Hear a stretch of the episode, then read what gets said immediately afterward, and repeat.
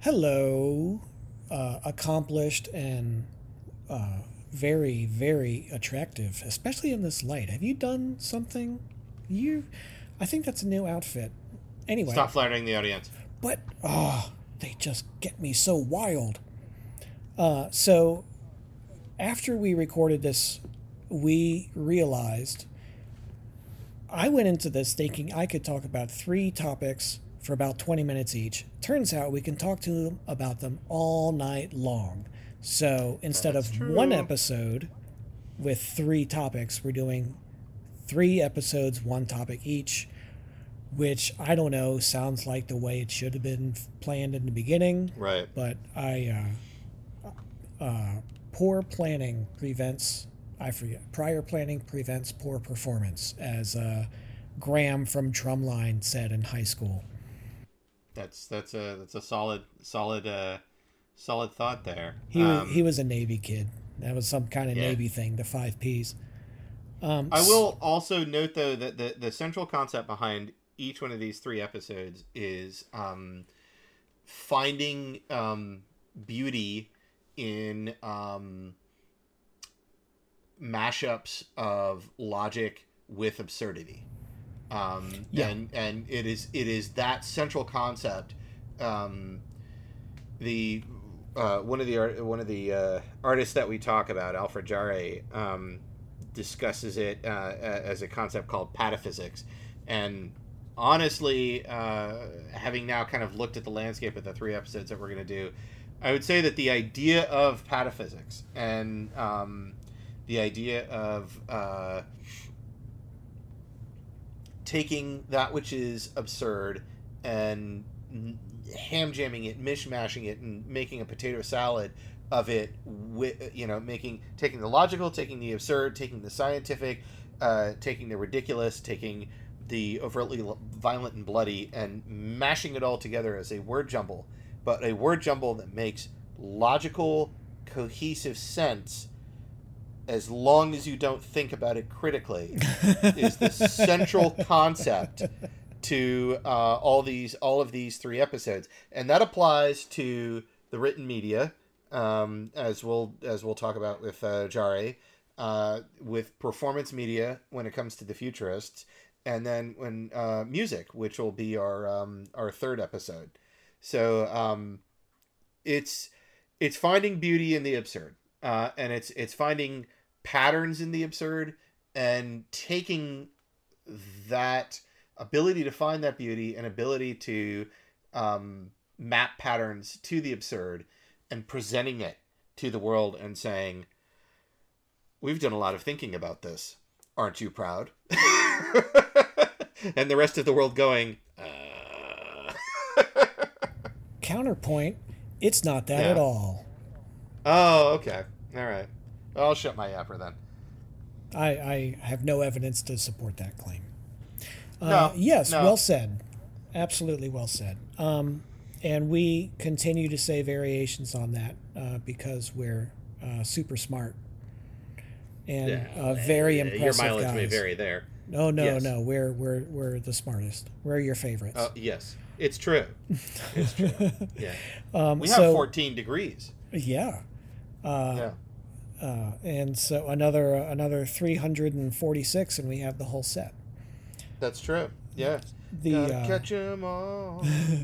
we uh, should probably shut up and let the first Yep. episode start. So this is going to be, despite what we say, it's going to be just Alf, uh, Alfred Jarry, and then in two weeks we'll have uh, uh, some other bunch of weirdos, and two weeks after that we'll have another really awesome weirdo. Yes. So yeah, three historical weirdos coming at you. And uh, here is the first episode. Take it away, me from two hours ago. Hey, my name's Dan Grubb, and that is Aaron Fletcher Smith, and this I, I guess. and this is the Dan and Aaron Like-O-Rama music.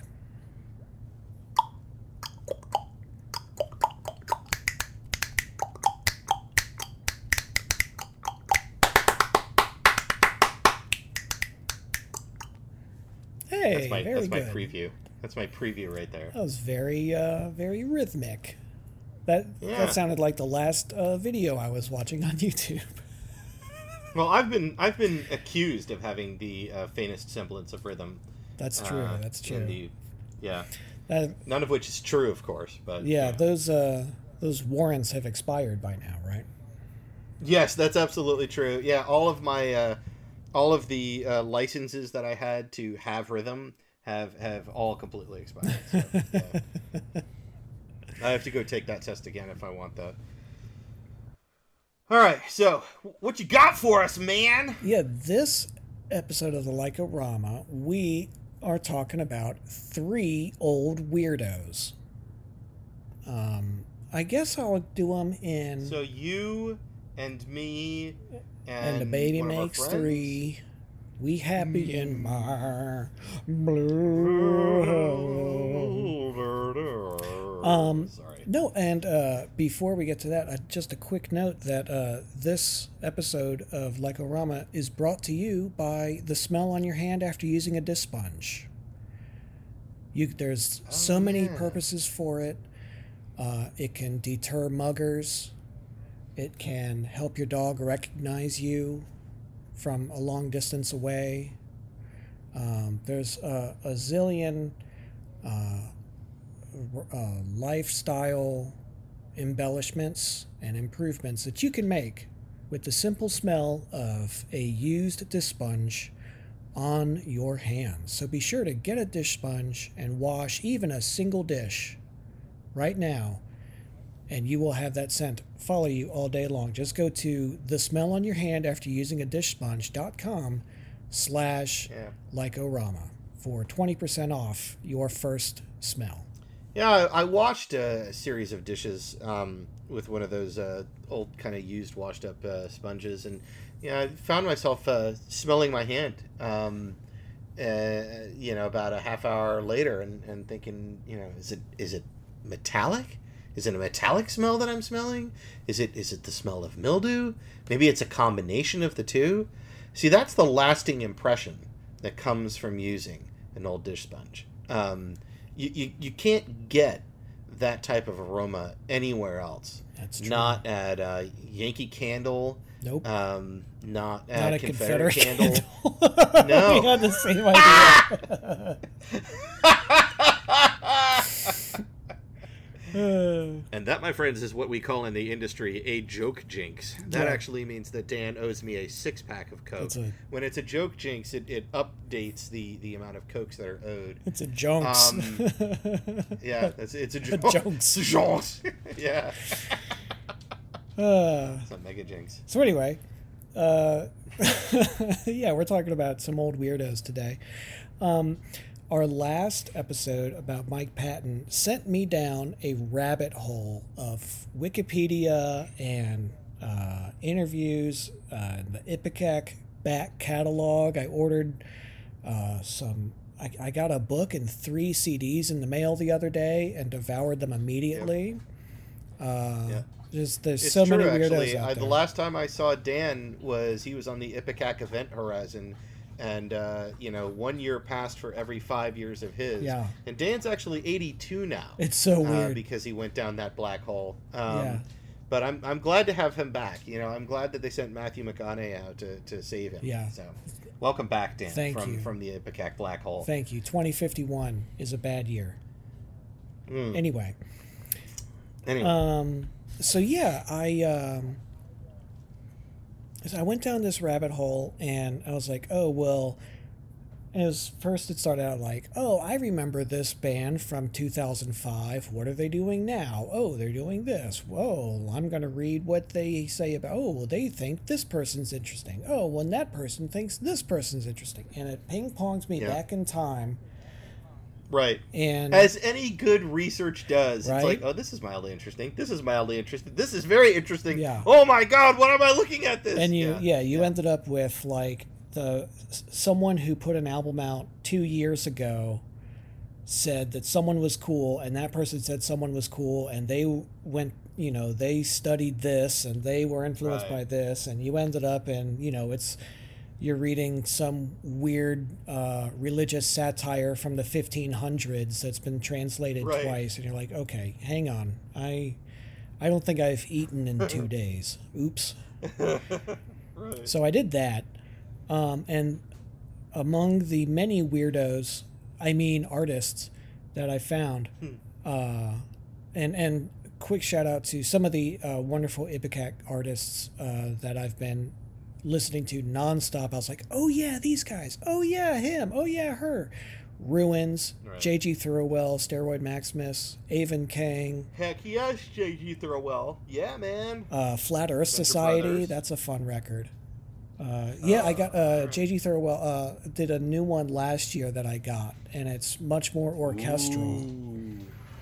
Ooh. Yeah, it's called uh, that. Oscillo Oscillo Oscillospira, I think it's called. Hmm. Yeah, it's pretty cool. I dug it. Uh, there's like a couple tracks that you can listen to on the Bandcamp. That's where I, I ordered the physical CDs because I was like, I- if this, w- me and Mary share a uh, music account, so I was like, she doesn't want this popping up in the car when she's driving around. Oh, of She's course like, she does. I'll, I mean, I'll you know. get the CD and have have it for me. Right, right. But uh anyway, um so yeah, I went down the rabbit hole and these three were three uh weirdos that I liked extra much. And I think maybe I'll just go chronologically. Okay, Why don't we do that? That'll be that'll make All right. sense. Um sounds good. so the first one is a French weirdo from the 1890s, mostly the 1890s. By uh, his name's Alfred Jarry, J A R R Y. Do you know him? Uh, He did Pere Ubu, those plays. Uh, I, I'm gonna be honest with you. This is one I don't know. Okay. Um, I mean, the, there's no reason you should. Um, Okay. the there was a an indie band in like the 80s, I guess 80s mostly, uh, called Pere Ubu. They were named after this character. Um, so I, it, it wasn't that one I was talking about, but to sort of get the idea of who this guy is, um, he was sort of an early modern. This is like pre-modernists. Um, he was a French playwright, and he hung out with a bunch of like artists and musician friends. Um, and Okay. he was sort of early absurdist. Um, Oh, okay. All right. and he went on to inspire, you know, some of the Dada folks were into him, stuff like that.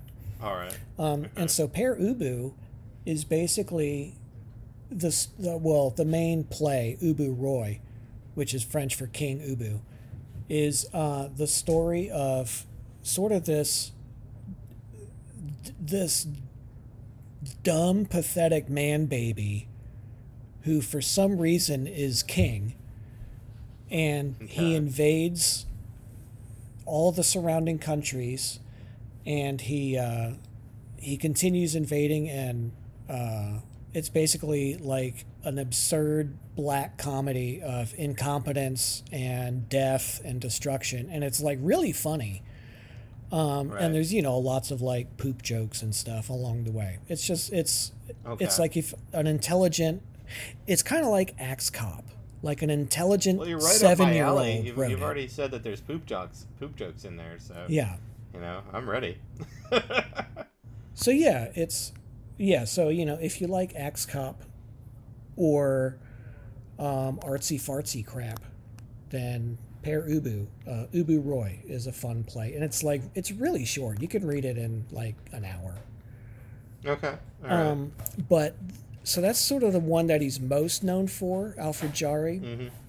Um, Right. But a few years later, he wrote this play called Exploits and Opinions of Dr. Faustroll, Pataphysician.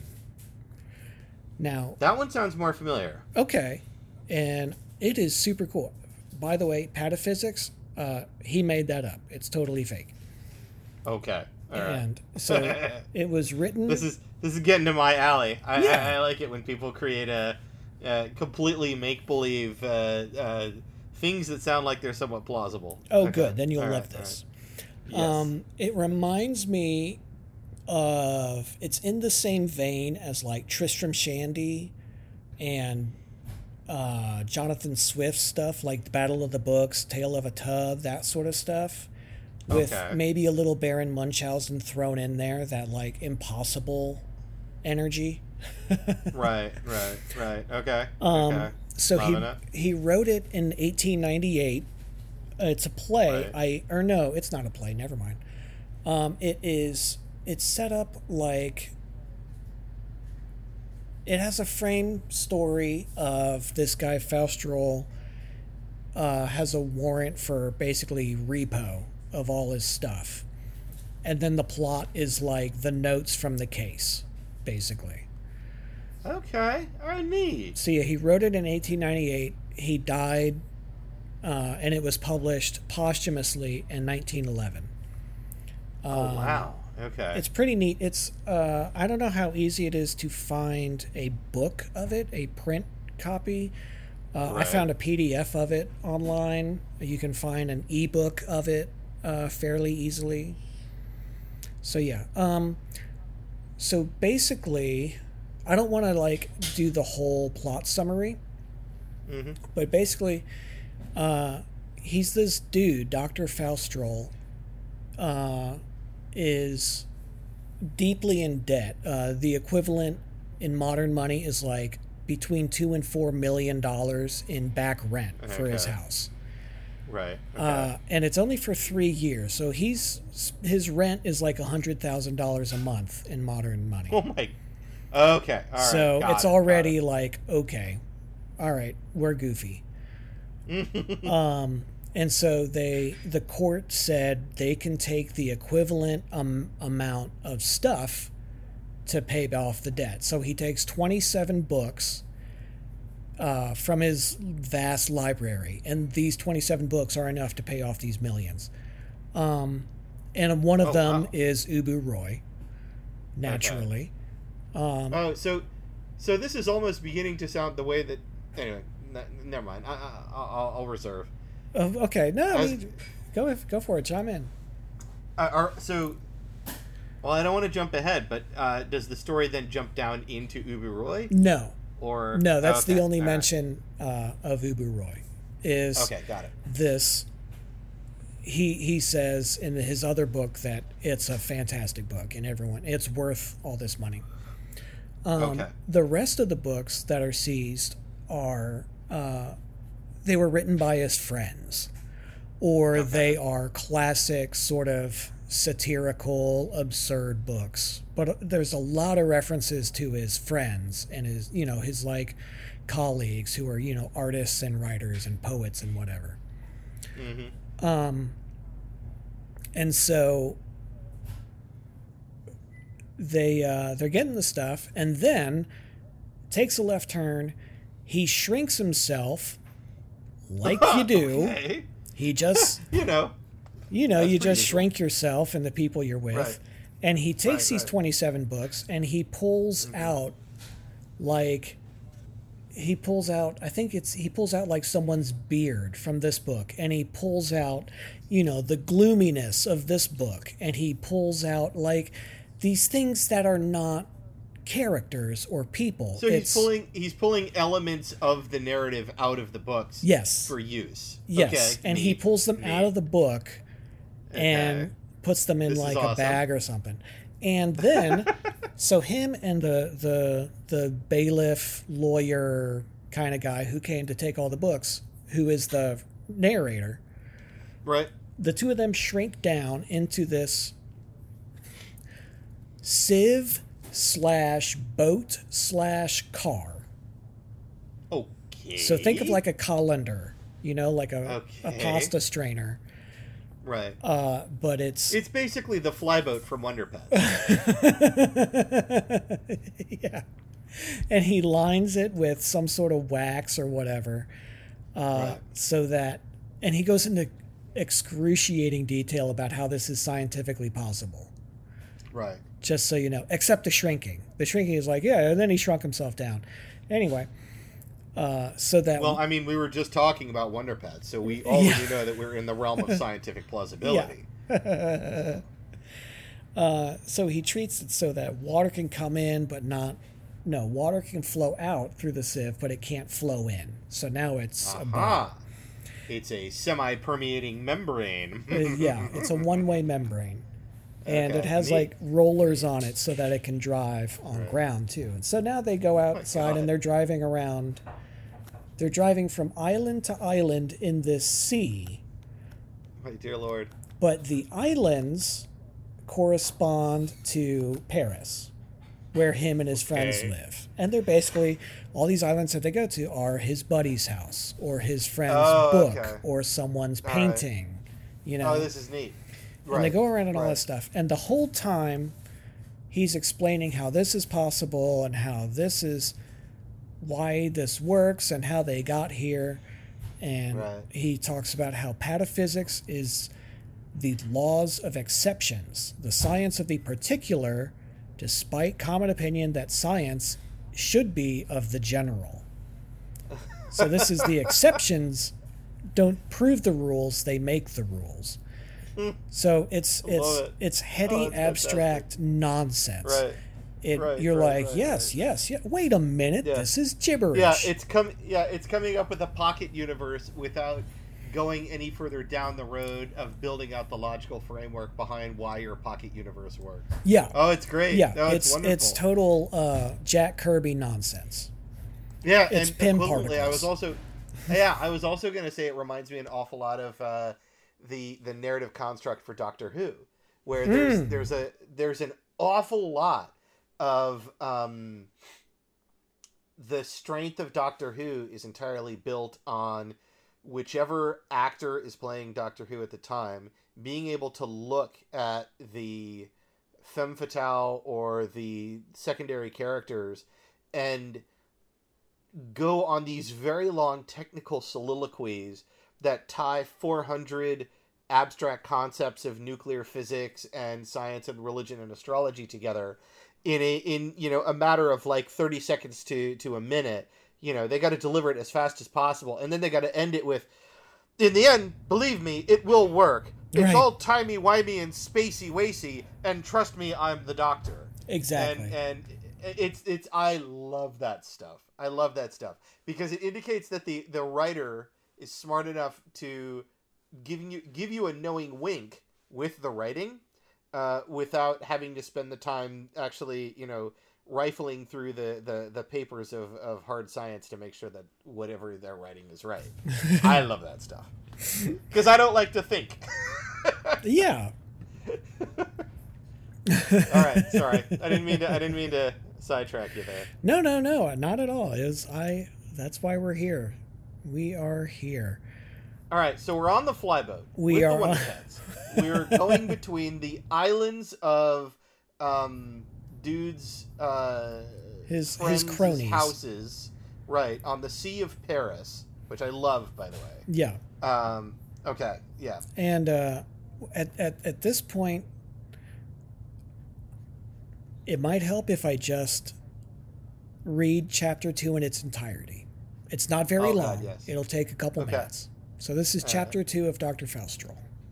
okay, Dr. Faust, and by the way, it's Faust like the Faust myth combined Mm-hmm. with troll, like a, a Okay. dumb monster. Faust Troll, got it, Faust got Troll. it. Okay, So, right. uh, Dr. Faustroll was 63 years old when he was born in Circassia in 1898. The 20th century was negative two years old. At this age, which he retained all his life, Dr. Faustroll was a man of medium height, or, to be absolutely accurate, of 8 times 10 to the 10th, plus 10 to the 9th, plus 4 times 10 to the 8th, plus 5 times 10 to the 6th atomic diameters. With a golden Cute. yellow skin, his face clean shaven, apart from a few sea green mustachios as worn by King Saleh, the hairs of his head alternately platinum blonde and jet black, an auburn mm-hmm. ambiguity changing according to the sun's position.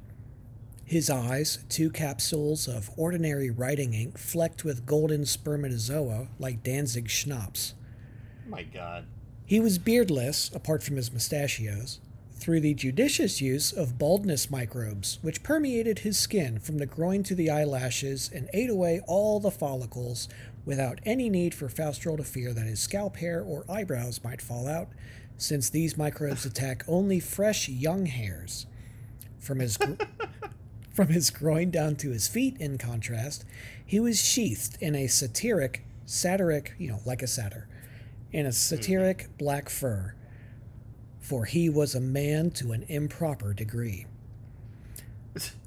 That, Love it. that morning, he took his daily sponge bath of two tone wallpaper painted by Maurice Denis, with the design of trains climbing up spirals. A long time ago, he had given up water in favor of wallpaper. Seasonable, seasonal, fashionable, or according to his whim. So as not to embarrass the populace, he drew on over this design a shirt made of quartz fiber, baggy trousers of dull black velvet drawn tight at the ankles, tiny little gray boots with even layers of dust carefully preserved on them at great expense, for many months past, broken only by the dry geysers of ant lions. A golden yellow silk waistcoat, exactly the same color as his skin, with no more buttons than an undervest, and two rubies as buttons for the breast pockets, very high up, and a greatcoat lined with blue fox fur. Almost done. On his right index finger, he piled emerald and topaz rings right up to the fingernail, the only one of the ten which he did not bite. And the line of rings was kept in place by a specially designed linchpin made of molybdenum screwed into the bone of the un- ungual phalanx through the fingernail. By way of a tie, he passed around his neck the ceremonial ribbon of the Great Strumpet, an, an order invented by himself and patented to avoid any vulgarization.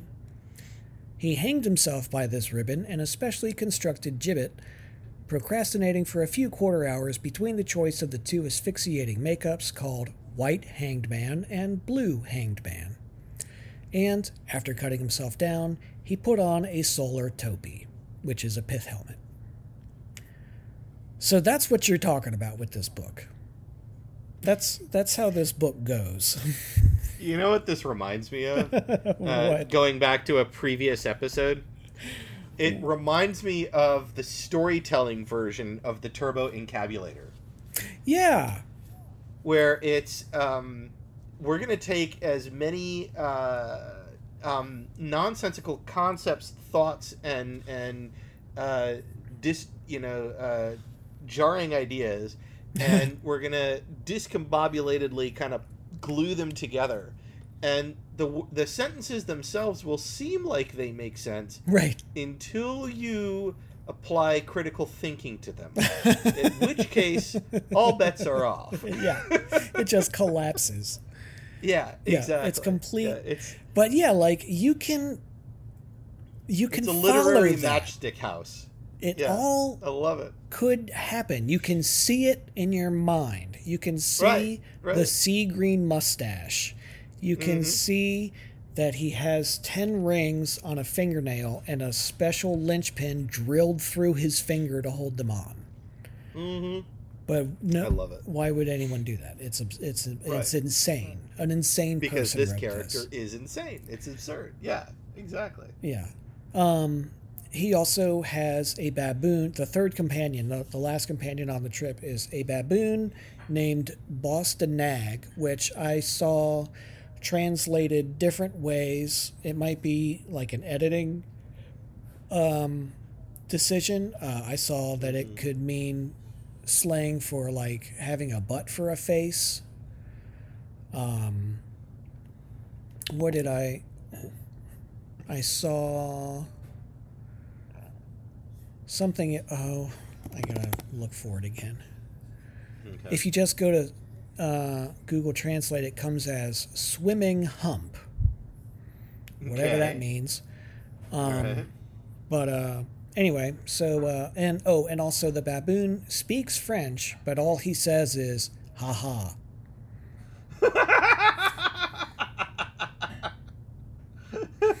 And whenever Bosse-de-Nage talks, the uh, Jarry, the author, acts like it's like it's a proper quotation, uh, saying Alright. uh, he summarized their fear succinctly.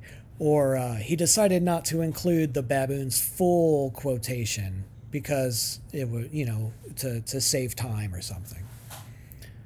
Um, so yeah, there's there's a lot of impossible uh, images, a lot of impossible situations, and uh, one clever trick that uh, he does is whenever they talk about a plant or an animal, um, Jarry often uses the Greek or Latin words for them.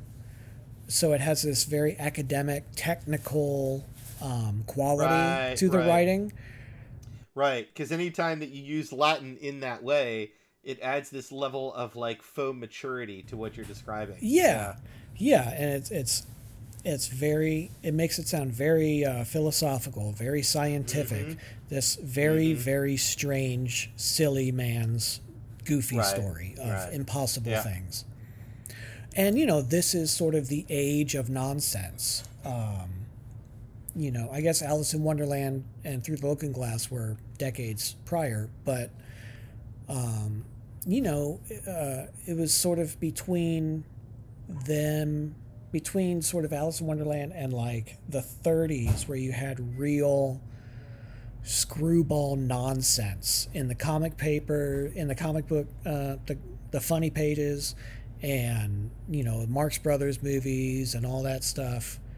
Uh, Right. For that like 60, 70 years, you had just super, super smart nonsense. Right. Um, um, some of these words, when like when he talks about what kind of rock is around, you have to look it up to know what he's talking about. Mm. Yeah. Um, and that, you know, having to sit there and have a dictionary open with you, or, or you know, Wikipedia or something to to reference what what are you talking about? Uh, you know, building your own footnotes. Um, it's something that like, it's like what Ezra Pound did. That sort of self-important. You know, Yeah. Ezra Pound's cantos are just the most oblique impossible to understand unless you have a master's degree in the classics and you're fluent in ancient Greek. You know, Right. you- it's if you're not Indiana Jones or his father, then you're lost. Uh, and and Jarry does a, a baby version of that, you know, 20 years earlier, um, right. but for a joke, and that makes it so much more satisfying. Yeah. Because at least you get a smile out of it, unlike Ezra Pound. Right. You're just like, oh yeah, life is bleak. You're right. yeah. Um. The something else I love about it is, and again, going back to stuff like Tristram Shandy, Jonathan Swift, it shows, um, and like you were saying, the if you have the the verb and nouns and adjectives and adverbs and conjunctions, if they're all in the right order, Right. you can do anything with words.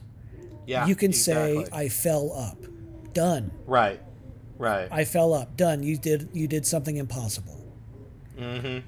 And that is something that he does this he does throughout this whole book that I just absolutely love. It's so silly and you catch yourself going through these like philosophical um quandaries and and philosophical debates and then you're like wait a minute they're talking about uh, you know how how is it possible that uh you know that you can shrink or that uh, Right. you know the schematics of a of a of a colander that floats on water Right. What the hell are you describing? This Right. is impossible.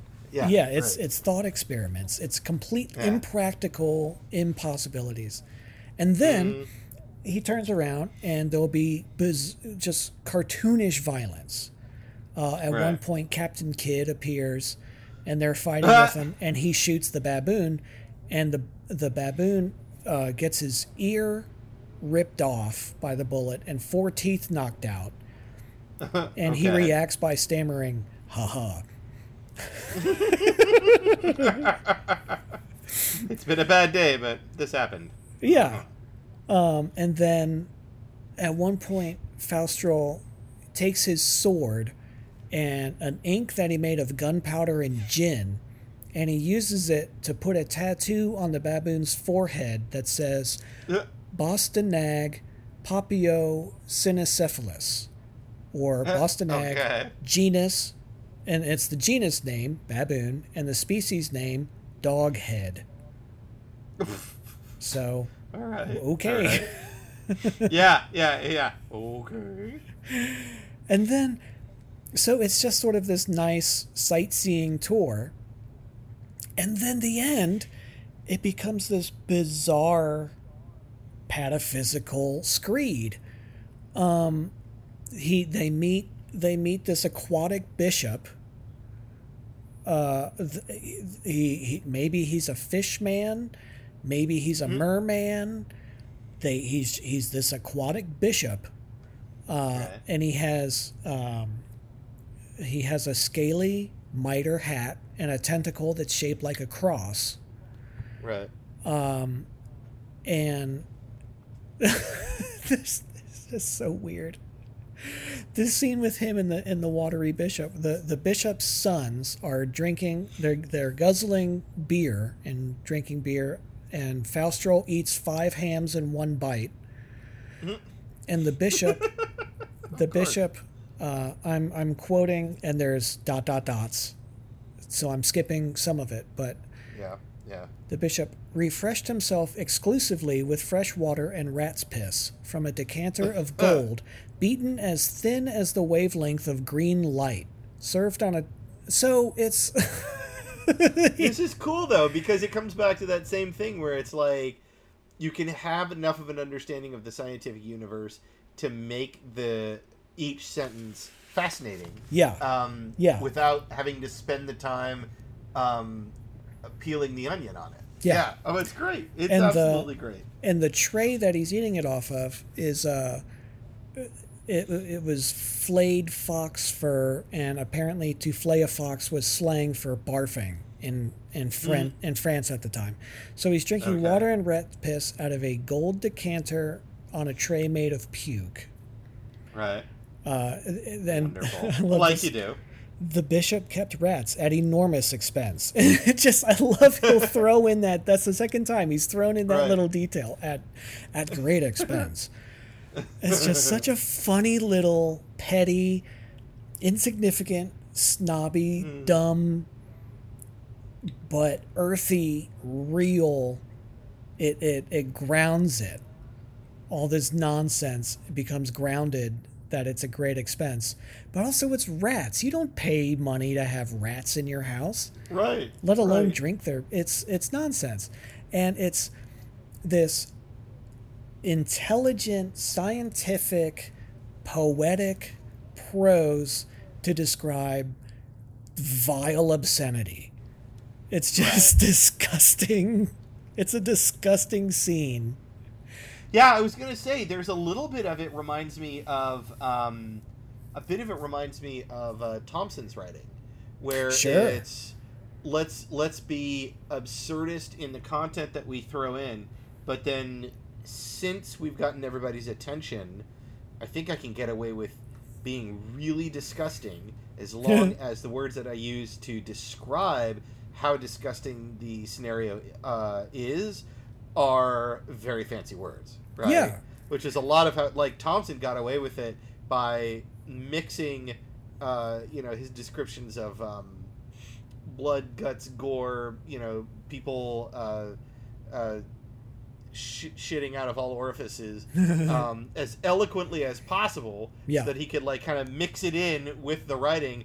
And if you weren't paying attention, you'd skip over the fact that he just said that, you know, you know, excrement was leaving every orifice at a rapid velocity, and then you go, "Wait, did he just say that person was shitting from everywhere?" You know? Right, right. And it, it's that sort of um it's similar to like Mark Twain where you have the I think part of why he's able to get away with it is not just the prose ability, but the Yeah. he balances it with this romantic idealism.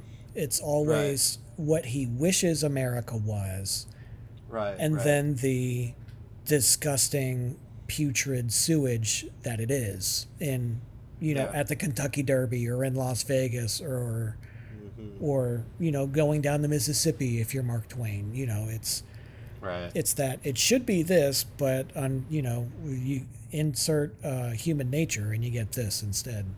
right. So yeah, uh, Faustroll is full of this. It's uh, yeah, it's in that same.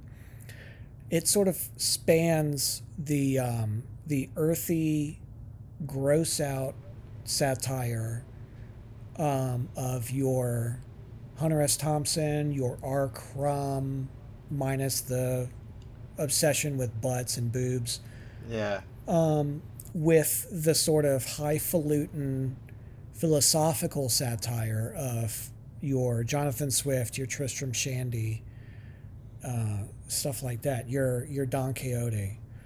It's it's it's a fabulous, fabulous book, and it's another. You know, it, it's not very long. You could read it in I don't know three hours maybe. Um, it's absolutely I absolutely adore this bizarre, weird book. Um, oh, and and the end, he goes full like Descartes nonsense. If Descartes was a raving lunatic, that's like the last chapter of this book. He he gets into like the geography of reality. And if you thought the uh, the earlier stuff was like, oh, grammatically it makes sense, but it's absurd. The end of this book, you're like, you, you need a seatbelt because you're like, oh my god, what is Right. going on? Right. it's uh it's it's something else and and it has the the great thing that i that sticks in my craw with philosophers he has uh Well, like at one get it point cleaned out. at one point he's uh he's thinking about the geometry of god like you do and he says let us suppose god to have the shape and symbolic appearance of three equal straight lines of length a emanating from the same point and having between them angles of 120 degrees okay sure but also that is so arbitrary you just made that Yeah. up and you're using that Yeah. as the bedrock for your philosophy which i think you're supposed to have that reaction Right. Right. because that was always my I got a I got a, a D on an essay in philosophy because it was about Descartes and the cogito. Uh, and I was like, yeah, cogito ergo sum. I think therefore I am. That's brilliant. A plus. Love it. The next thing that he says is obviously a true fact is this is the nature of God. Okay, hang on. Uh, God is by definition unknowable, so you're that's going to be the bedrock of Western philosophy, according to you. Let's slow down. Let's Yeah. Right. Right. go back to cogito. That was good. yeah. I, yeah. I, I like that self manifestation thinking concept, but but Yeah. how are you applying that to religion now? Yeah. Well, you know, politics. Well, you, right. You have to say God is is exactly this, or else you uh, you and your head uh, go in opposite directions. Yeah, I was gonna say that, that that's also an era where so much of the work that's actually being done is, has the church leaning over it. So it's like you might as well get your uh, you know um, your God uh, corporate sponsorship in there as fast as you can. writing these type of scholarly articles. Yeah, yeah, This this treatise is brought to you by God. Yes, God. Right. Try God Yep. today. Okay. right. Um, the works of Shakespeare are brought to you by religion. Without religion, we wouldn't have Shakespeare. So here we are, hat tipping God.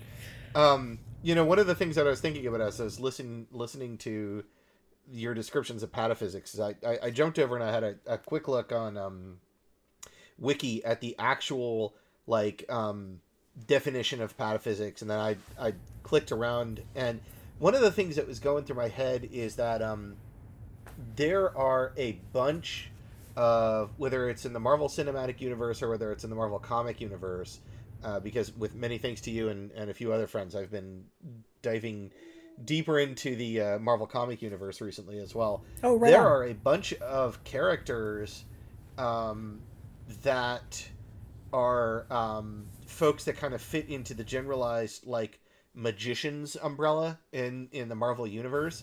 Oh, which yeah, yeah. Could easily describe themselves as pataphysicists, right? Because there's especially when some of those like like when we're uh, um my, when my wife and I were watching Loki and and Loki and Sylvie were both describing some of their ways of just manifesting things into being. You know, oh, I taught myself. Well, how'd you teach yourself? Well, you know, I just, you know, I, I knew that I had to know it, and so one day I knew it. And it's like uh, that. Boy, that sounds an awful lot like pataphysics to me. You know. So anyway, yeah, I just I, I wonder how many like I, I'm now stuck wondering in the thousands of millions of printed pages across the you know Lee Kirby Claremont um, uh, wide universal landscape of, of Marvel written comics if there's ever been a wink or a hat tip to pataphysics. I, I I'd love to find that out now. Oh yeah, that would be neat to find out. Sorry, I didn't mean to derail you. I just no, what a no, cool no, idea. not at You all. What it because it, it fits it. it the, the- I think that there are a lot of science fiction and and adventure storytellers out there in modern day that are creating characters that kind of rest their elbows on pataphysics without knowing that they are uh, Mm. because this is such a niche thing that unless you stitched the two of them together consciously for the author you know the I, I you know the author would just be like oh i don't know they're just making it up as they go it's like well Right, right. maybe they are however there is strictly a uh, scholarly field of scientific study that has been purely devoted to making it up as you go, but quite eloquently. May I introduce you to? That's when you open the wide double doors that lead into like you know a a uh, a library that goes on forever. May I introduce you to pataphysics? You know. Yeah, yeah, and and and I mean, yeah, he uh, Jarry definitely invented pataphysics, and it is as uh, as it's especially as you see it in the in the end of the book. It's a satire of science. right. It's mock science. It's mock philosophy, but you can tell by the way he writes about it um, that he just adores it. You he Right. you can tell that he gets philosophy and science. He understands it. He gets metaphysics. He understands it, and he's so in love with it that he wants to make his own silly version of it. I think Mm-hmm. that's me reading into, you know, maybe reading too much, but I think you don't write this unless you get it. Un- unless you get it and you want to sit there and live in that world for six months. right, right, right. I mean, it, it, it's also one of those where the way that he's writing, he's obviously decided upon some set of predefined rules that can and cannot be broken in certain ways within this contract construct of pataphysics, right? Well, unless it's an it exception, because exceptions make the rules. right, right. Uh, yeah. So yeah, so that's that's the first of our fun little friends. I love those. Well, shoot. We might have to redo the beginning because we were like, we're doing three people, or we could just not. We could just not Okay, because this uh, is a because it's midnight. Uh, a that and b the entire nature of this podcast is that it's you know we're doing it by shoestrings and you know uh, if we've gotten to the end of the podcast and we're only doing two and the uh, audience is disappointed um, fuck them no i guess i'm not supposed to say that um, No, well just- tune in next time Yeah. uh, when we do the third uh, and yeah, into so that's uh, Alfred Jarry and the Futurist Cookbook. Yeah. One of whom I feel much better supporting. Um, Yeah. But you know they're all dead, so whatever. Uh, right And they were from turn of the century Europe, so none of them had great ideas, probably. Um, right So yeah, go look for those. And uh, Yeah. But yeah, come back for number three because number three is the one that I actually was able to do the background research on. yeah, And I like it. In two And, weeks' uh, time, it's going to be awesome. Yes, exactly. All right. This has been the Dan and Aaron Like-O-Rama, and it has been beautifully weird. Uh, Dan, take us out. Beautiful weirdo, why you're so weird.